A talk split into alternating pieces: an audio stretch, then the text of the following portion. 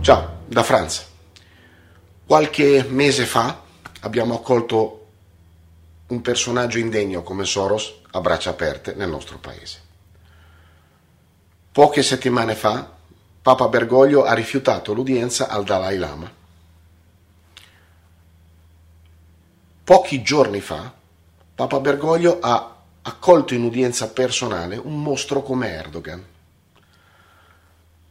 Siamo in Italia, ma che proprio lui, il personaggio che dovrebbe portare a propria mm, bandiera, a propria ragione di vita, l'amore, la libertà, la compassione, la difesa dei deboli, proprio lui rifiuta l'udienza a qualcuno che è stato esiliato per ragioni politiche, che nonostante avrebbe tutti i motivi per comportarsi in altro modo, continua a battersi per la propria libertà e quella del proprio popolo con le uniche armi della compassione, della conoscenza e della saggezza e nella più totale non violenza e accoglie e abbraccia un mostro di crudeltà come Erdogan che ha fatto il, il, il, peggio che poteva fare, che ha soffocato nel sangue una rivoluzione, che ancora oggi utilizza i, meti, i metodi più follemente coercitivi, più crudeli eh, di, di, di, tirannia nei confronti della libertà di pensiero della parola proprio, nel proprio paese, questo personaggio viene accolto a braccia aperte.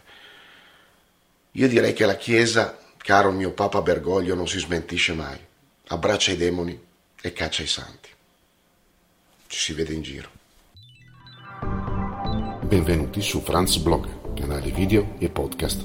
Trovate questo contenuto e tanti altri su franzblog.tv in versione scritta, video e audio.